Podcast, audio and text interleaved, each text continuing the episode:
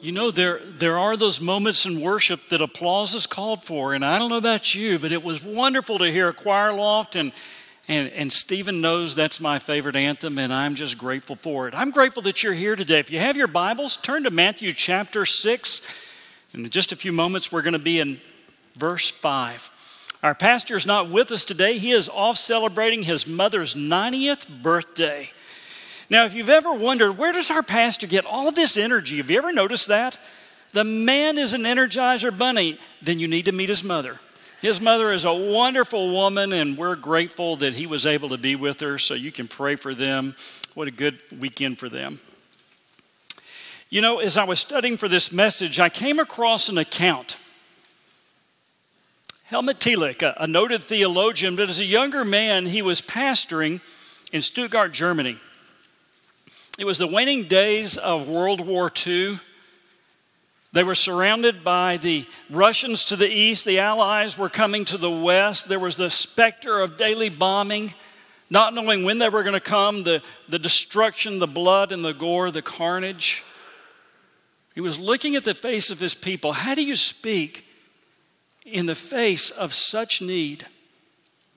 And he chose to speak a series of messages on the Lord's Prayer. He was asked later, Why did you choose that series? He took it and it was published into book. It made its way to America. And he wrote these words All that the preacher read in those faces, and also what filled him to the brim since he was a participant, is doubtless reflected in these sermons. And the Lord's Prayer was able to contain it all. There was not a single question that we could not have brought to it, and not one that would not have been transformed if we put it in the form of a prayer.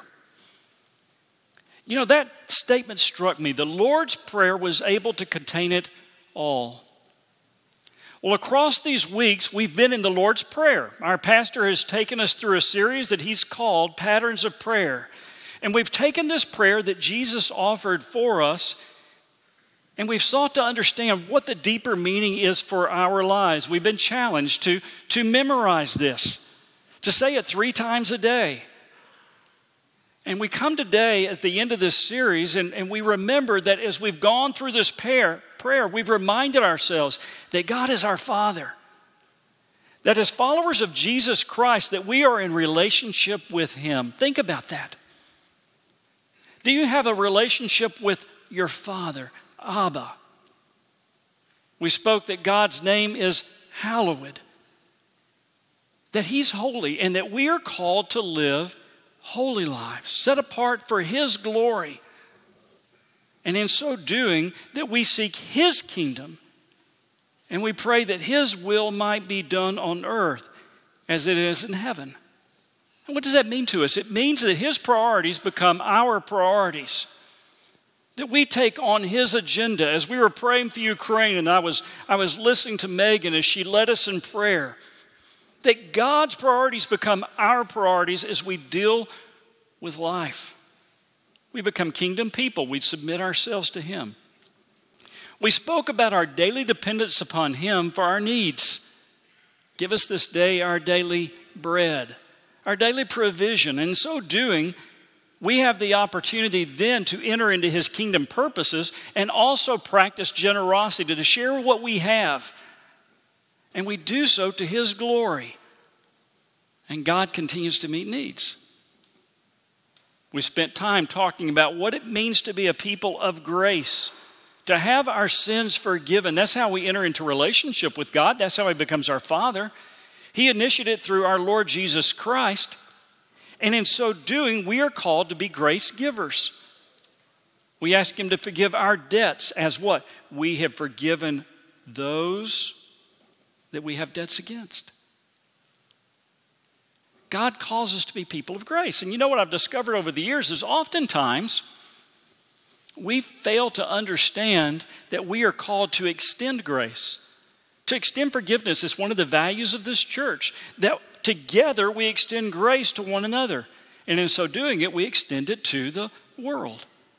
And yet, so often we harbor petty jealousies and angers, slights, maybe some major life changing and some that are small.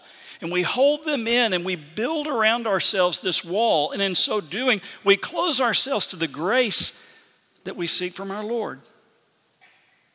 We spoke two weeks ago about the reality of evil and the fact that temptation comes into our lives and we ask God to deliver us from evil. Temptation. And so today we come as we conclude this series and we, we continue to look at what prayer means to us and we ask a very simple question What do I say to God in prayer? And my friends, as I've thought about this question this week, I've thought the Lord's Prayer contains it all. So today we're going to be looking at some commentary Jesus gives in the book of Matthew to the Lord's Prayer that is the intro to it. So if you've got your Bibles, again, look with me, Matthew chapter 6, and I'll begin reading in verse 5. And when you pray, do not be like the hypocrites, for they love to pray, standing in the synagogues and on the street corners to be seen by men. I tell you the truth, they have received their reward in full. But when you pray, go into your room, close the door Pray to your Father who is unseen, and then your Father who sees what is done in secret will reward you. And when you pray, do not keep on babbling like pagans, for they think they will be heard because of their many words. Do not be like them, for your Father knows what you need before you ask. So, today, as we consider what is it that we say to God in prayer, if you're taking notes, I do hope that you have a pen or a pencil. There should be some pencils and Pew. I'm going to give you lots of scripture today, some things that you could go back and look at. But my first point today is why should I pray? Is I consider what to pray, well, why, why should I pray? And Jesus answered that in verse 7. He talks about, and when you pray. He said the same thing in verse 5. It's assumed. And when you pray, not if you pray. And then he contrasts the prayer of the follower of Jesus, the believer, to the prayer of the pagans. He said, Don't be like the pagans, for they think they can be heard because of their many words. And again, he contrasts the prayer. He uses this word babbling. Well, babbling would mean then what it means now. I can remember when my girls were very little and I'd come home at the end of the day, it would be, Daddy, Daddy, Daddy, Daddy. Anybody remember those days? And so you'd finally, you'd look down and say, honey, what is it you need? I don't know. It was just this volume of words that were flowing out. And that's the idea that Jesus is accounting for here because it was the practice of the pagans. If you look in 1 Kings chapter 18, you'll see a great illustration of this. 1 Kings chapter 18, Elijah is on Mount Carmel. He is with the prophets of Baal. And they have offered a sacrifice he'll offer a sacrifice later. And so, as the as the prophets of Baal offer their sacrifice, they call upon Baal to prove that he is. And they call upon him to send the fire from heaven. And so they begin to speak Baal, answer us, Baal, answer us, Baal, answer us. All across the morning, into the noon, and into the afternoon, their voices are hoarse Baal, answer us. And there is no answer. Look with me in verse 36. At the time of sacrifice, the prophet Elijah stepped forward and prayed, O Lord God of Abraham, Isaac, and Israel, let it be known today that you are God in Israel, and that I am your servant and have done all these things at your command. Answer me, O Lord. Answer me so that these people will know that you, O Lord, are God and that you are turning their hearts back again. Look in verse 38. Then the fire fell the fire of the Lord fell and burned up the sacrifice, the wood, the stones, the soil. And Elijah had even gone the extra mile. He had just doused everything with water, and it licked up the water of the trench. My friends, prayer isn't babbling. It's not this volume of words as they were trying to do. Baal, answer us, Baal, answer us. It's not that. It is coming to God with our hearts with our needs. That's what we've learned all across this series that prayer is intimate, right? Prayer is to be relational. We are speaking to our Father. We're speaking to our Father. You know, several months ago, it was the end of the day, and I received a FaceTime. So I opened it up. It's my daughter, Emma, and there is my little four year old grandson, William. And William looks at me and says, Papa, come play with me. Papa, come play with me. I said, William, I don't have time for you. I've got, I've got the Lord's work to be done. I've got important things to do. William, I, I can't do this, right? Is that what I said? I said, William, Papa is on his way. Papa's on his way. That boy and his sister have me wrapped. Papa, come play with me. And that is the picture that I have here of the intimacy of our prayer. God is there. He doesn't hang up, He doesn't ignore. He hears the prayers of His people, He hears our hearts. But, gang, let me just remind you prayer is not about impressing God. Again, it's not about the sheer volume of words that you use. It's not about the language, how flowery or flowing that it is. It's about a heart that is devoted to Him. It's not about manipulating God to your own means. It's not about bargaining with God. You know, sometimes you'll see on a sitcom a character who is trying to make a point and he says, Oh, God, if you'll let me do this, and he kind of gets that smug grin on his face, I'll do that. It's kind of like if I said, Oh, God, if you'll let me win the lottery, I'll tithe. That'll get his attention, right? Well, I don't play the lottery, and if I did, God wouldn't let me win. He couldn't trust me with the money. But now, if you do and you do win, I want to say on behalf of Park Cities Baptist Church, we will accept your tithe. We'll use it to God's great glory. We'll resource some things. But prayer's not about bargaining with God. Prayer's about coming to God coming to Him with your heart. What should I say to God? Well, again, you ask, how should I pray? How should I pray? In 1 Thessalonians chapter 5, Paul is speaking to the church at Thessalonica, and he talks about the marks of a New Testament church. And there's a verse here, it's very short. Verse 17 in the NIV says, Pray continually. Pray continually. Now, if you learned it in the King James Version or even the ESV renders it this way, it's pray without ceasing. Pray without ceasing. Now, in this passage, he talks about a church should be marked by joy. Now, I don't know about you, I love Sunday mornings. I had someone not long ago say, Oh, you must hate Sundays. I love Sundays. I love the hallways. I love it when the sanctuary is full. It's time to be back.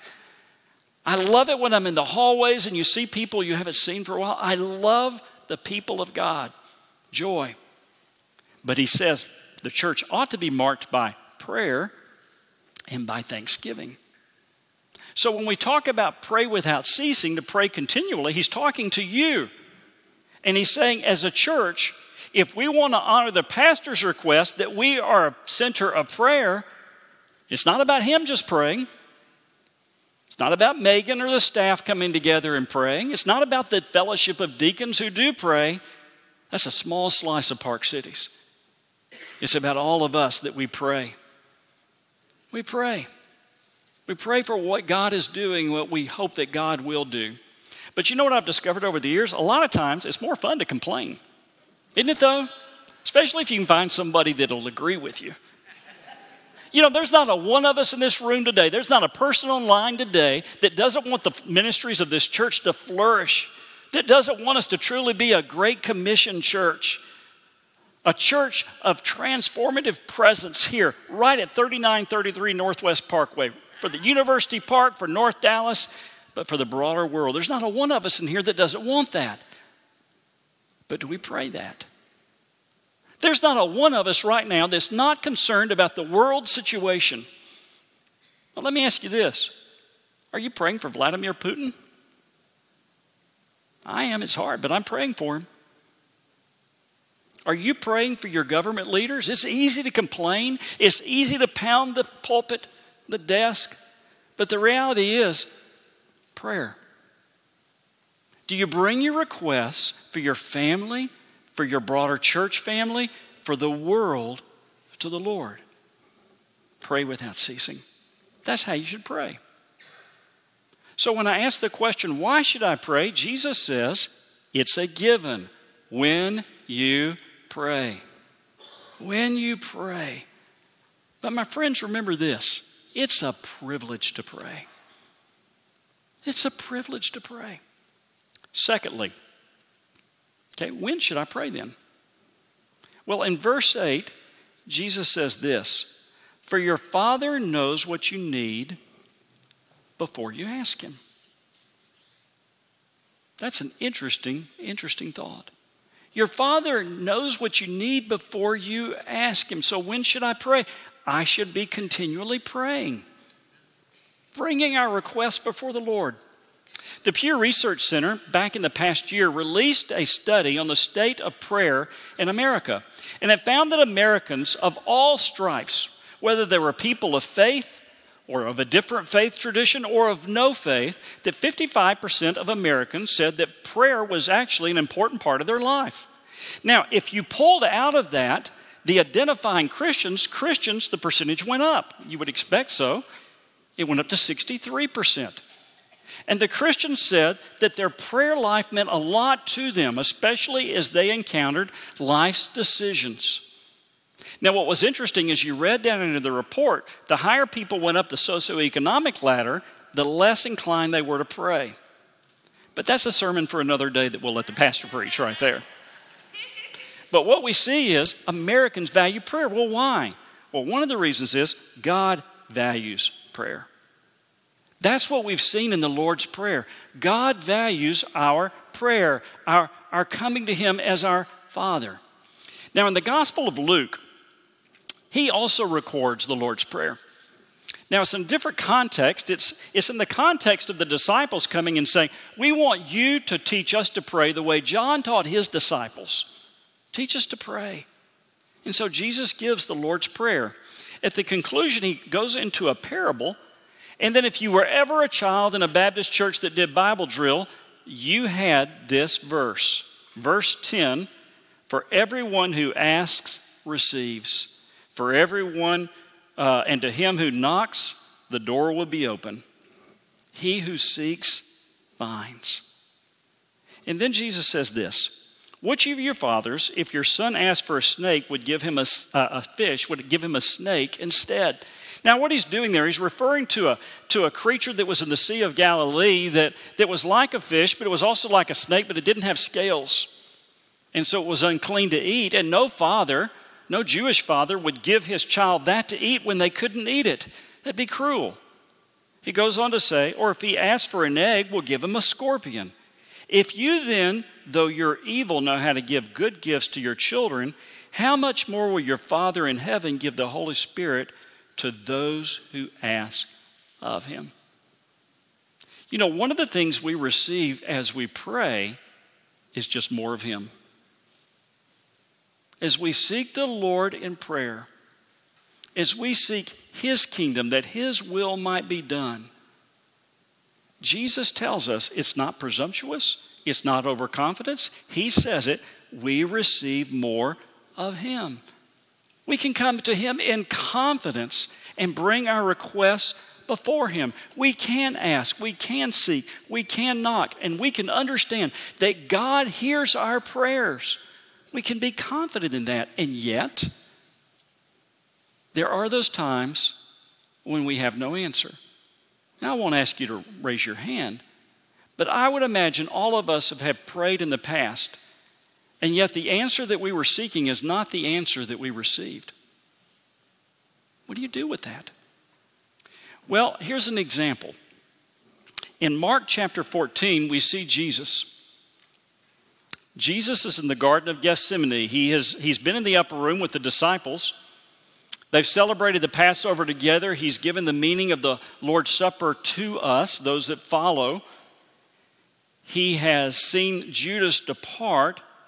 And he and the disciples have made their way out, and they made their way to this garden, this place of prayer.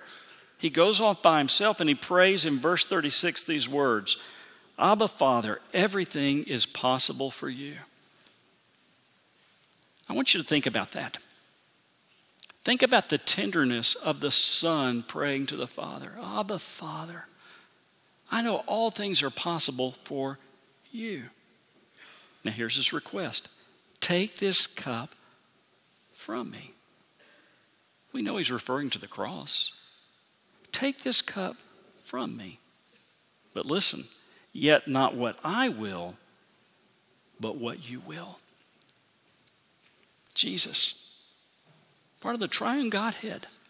Jesus in Colossians, it says that He created all, and in Him all things are held together. Jesus willingly submitted His will to the will of the Father. Isaiah 55 or 53, verse 5 says this But He was pierced for our transgressions.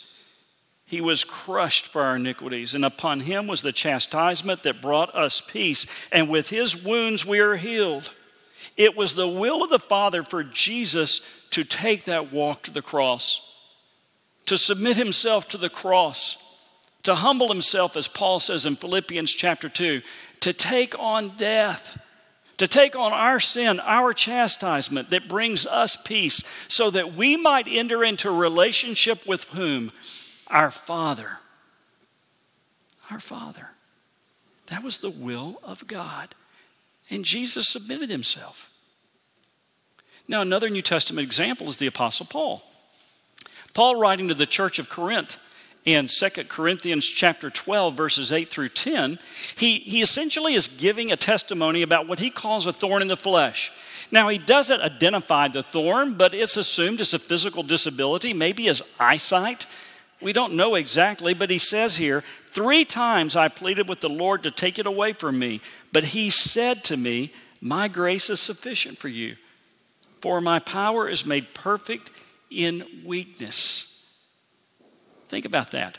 That's not just the dinner hour prayer when you're ready to jump into your food and saying, Hey, God, please heal.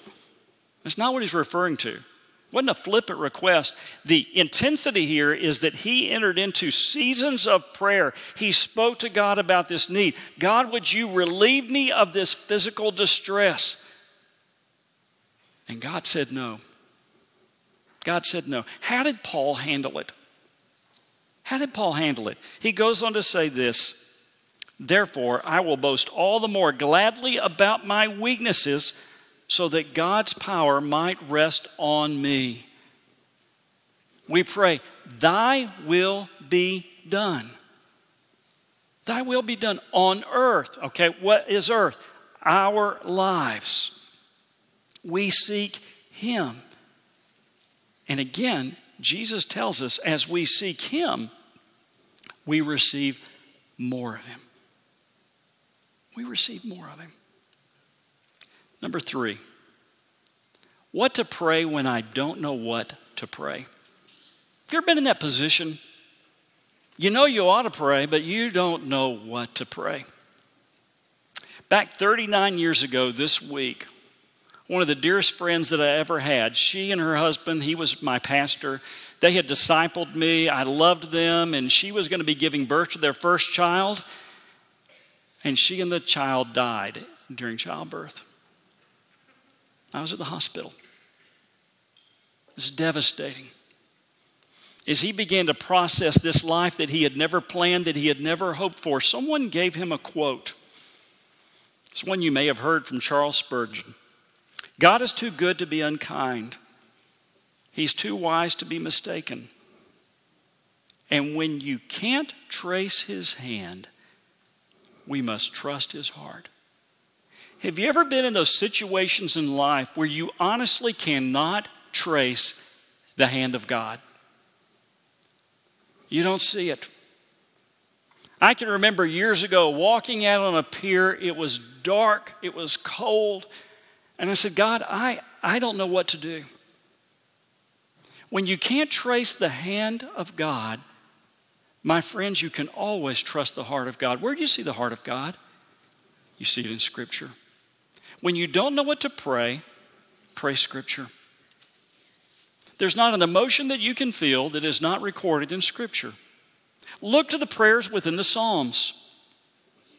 Look to the prayers within the Psalms. We read one this morning in this service. Pray Scripture. I can remember as a new believer not knowing exactly what I was to do and how I should respond, and it was a difficult time. And I can remember Psalm 27 became a great friend of mine. Every night I would read this, I would work to memorize it. Psalm 27 The Lord is my stronghold, of, of whom shall I be afraid? There are those seasons in life that are seasons of fear and tension. We prayed for Ukraine today. The world situation is one that has us all concerned. Psalm 46 1. God is our refuge, God is our strength. He's a very present help in trouble. Pray that. Circle that in your Bibles if you're finding yourself in that condition today. If you're like me and after two years of COVID, you are tired, you're weary. 1 Peter 5 7 says, Cast all your cares on him because he what? He cares for you. There's a promise of God. Circle it and pray it. When you don't know what to pray, pray the word of God. Matthew chapter 11, Jesus says, Come to me, all you who are weary.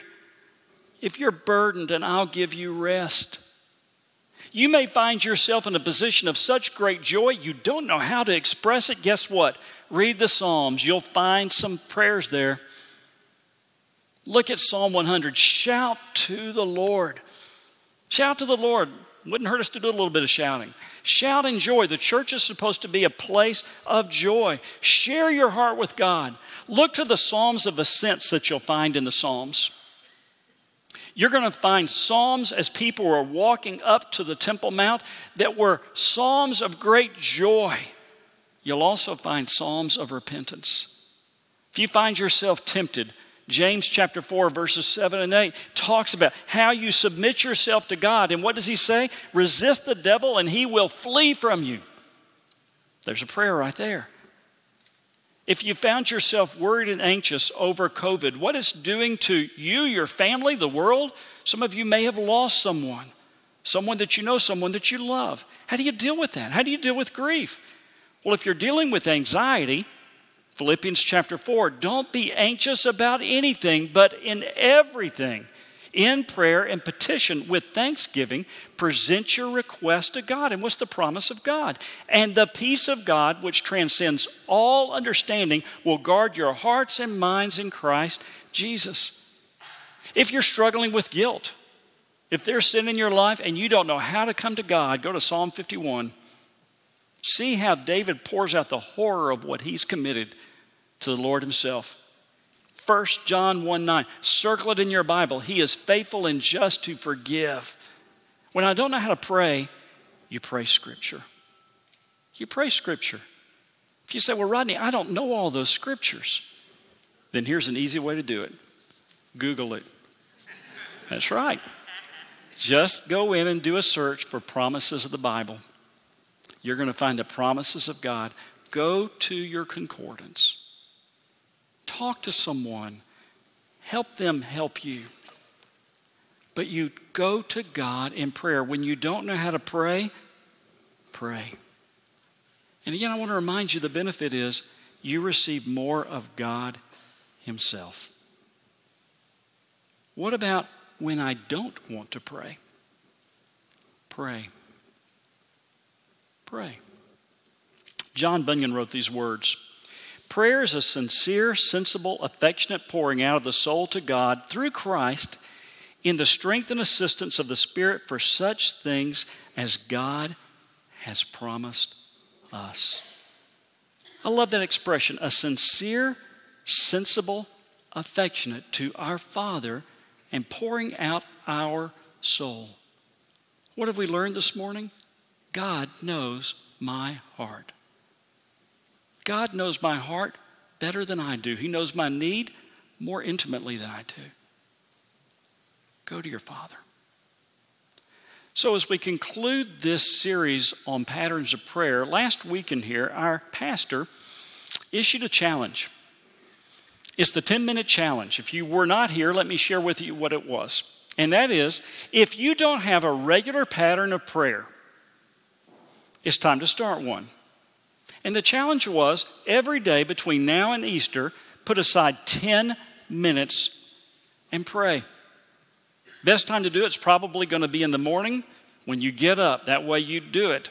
I can remember Dr. Dennison years ago said, put it on your calendar. Put the name God on your calendar. You're probably not going to skip that appointment right there. Okay. So you pray. Now, 10 minutes in a day doesn't seem like very long until all of a sudden you're confronted with what do I say? I want to give you a very simple model of prayer. It's the ACTS model. The A stands for adoration. You come to God and you extol Him for His character, who He is, and you thank God. You declare His great worth. You adore Him. C is for confession. Confession. Now, I want you to notice how the Acts model of prayer actually follows the Lord's Prayer. Confession. We come to Him, we confess our sins. We speak to Him about it. And what may happen is God might have you go speak to someone else. But you bring your sins to God, you confess them to Him. The T is thanksgiving. How often do you pray for something and then never acknowledge before God all that He's done for you? You thank Him. You thank Him. I, I shared in this room probably two years ago now, three years ago now, that every night before I fall asleep, my pattern is I go through my top 10 items of gratitude across the day. Sometimes it could be a top 100. The day little William called me, that was in my top 10 right there. There are some days when it's a little more difficult. And I find myself thanking God for the beating of my heart, that my daily needs were met. But you practice active gratitude, you thank Him. And then S is supplication. Supplication. That's when you bring your needs before Him. Generally, we put it reverse. We jump into prayer and go into exactly what we're wanting from God. This puts our supplication in the right order. You bring the needs of the day before your Lord. You bring the concerns that you have for your family before the Lord, your friends, your work. You pray for your church. Again, the assumption is we are a praying church. We pray when we all pray. You pray for the world situation, you pray for government and leadership. You bring them first to God and you pray. So take that challenge between now and Easter 10 minutes every day. The way I want us to close the service today is I want us to pray. We're going to take a few moments, and just in the quiet of this moment, I want you to come to your Father. I want you to pray just as He leads. Again, you could use the Acts model, but pray, seek Him. Take an opportunity before you go out into the rest of the day to be quiet before Him. And then I'm going to come back up, and together we're going to say the Lord's Prayer. If you know it by heart, and I hope you do, you'll keep your eyes closed. And if not, we'll have it on the screen for you. So, right now, would you all bow your heads in prayer? And again, I'll come up in just a few moments and we'll close with the Lord's Prayer.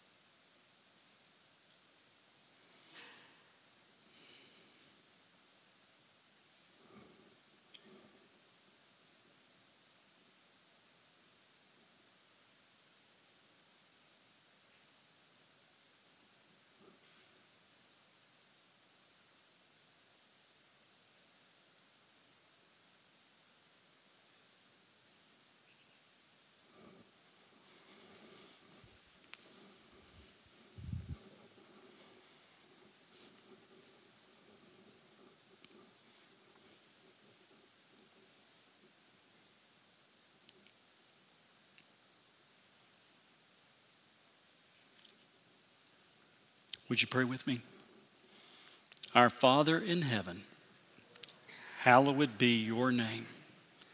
Your kingdom come, your will be done on earth as it is in heaven.